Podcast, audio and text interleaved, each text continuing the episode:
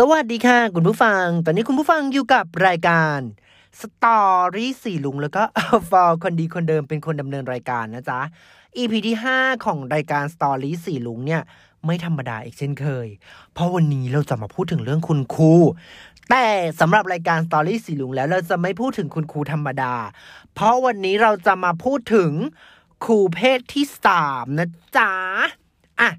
หลังจากบนโซเชียลเนี่ยมีการแชร์ความคิดเห็นว่า เพศที่สามสามารถเป็นครูได้ไหม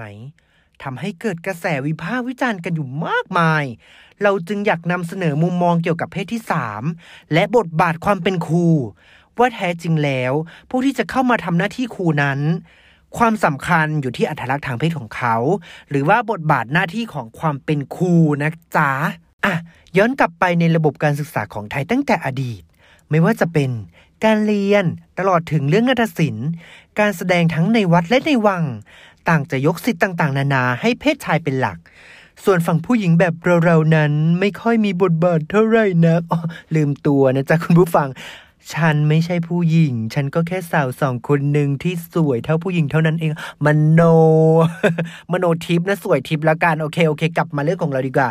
กระทั่งจนถึงในสมัยรัชกาลที่ 5 เนี่ย มีการปฏิรูปประเทศให้ทันสมัยตามแบบตะวันตก ผู้หญิงจึงเริ่มมีบทบาทในการศึกษา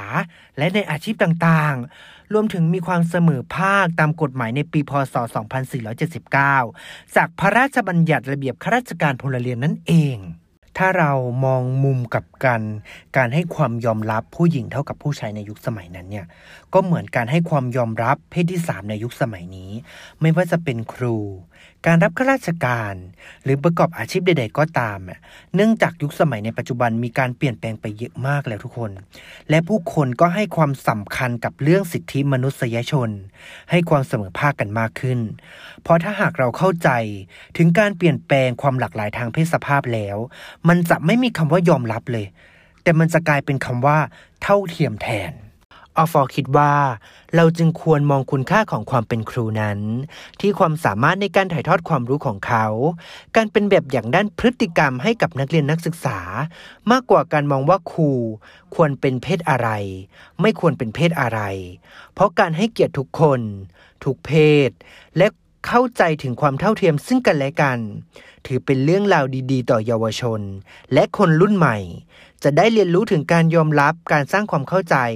กับผู้อื่นเพื่อใช้ชีวิตอยู่ในสังคมอย่างเสมอภาคค่ะ หรือแม้แต่ความกังวลว่า เด็กๆ เนี่ยจะลอกเลียนแบบพฤติกรรมของครูเพศที่ 3 และทำให้เด็กๆ เนี่ยเบี่ยงเบนนั้นก็คงไม่ใช่ความคิดที่ถูกต้องนักนะคะ เพราะเรื่องความเป็นเพศใดเพศหนึ่ง มันจะอยู่ภายใต้จิตใจของคนแต่ละคน และไม่สามารถเปลี่ยนแปลง หรือลอกเลียนแบบตามอิทธิพลภายนอกได้แน่นอน อย่างที่ออฟอร์ได้กล่าวไว้ข้างต้นว่า ยุคสมัยเปลี่ยน ความคิดของคนและพฤติกรรมของคนก็เปลี่ยนไปด้วย ดังนั้นเราก็ควรจะเปลี่ยนแปลงและพัฒนาตัวเองตามยุคสมัยด้วย เพื่อที่เราจะได้ใช้ชีวิตในสังคมอย่างมีความสุข และเคารพซึ่งกันและกัน เป็นยังไงกันบ้างคุณผู้ฟังกับเรื่องขู่เพศที่ 3ทำไมสังคมไทยควรให้ความเท่าเทียมกับคนกลุ่มนี้ได้แล้ว แต่สำหรับอฟออฟอคิดว่า ไม่ว่าคนกลุ่มไหน ไม่ว่าทำสัมมาอาชีพใด ๆ เขาก็อยากได้ความเท่าเทียม ความเป็นคนของทุกคนมีอยู่ทุกคนนะคะอฟอคิดว่าเราควรให้เกียรติกัน และก้าวข้ามเรื่องนี้ไปด้วยกัน และสังคมเราจะเป็นสังคมที่น่าอยู่มากขึ้นนะคะ และ EP 5 รายการ Story สีลุงก็ขอจบการดำเนินรายการเพียงเท่านี้ ขอขอบคุณข้อมูลดีๆจาก Google ค่ะ และ EP หน้า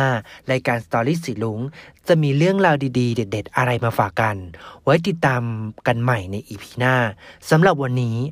สวัสดีจ้า อยู่กับรายการสตอรี่สี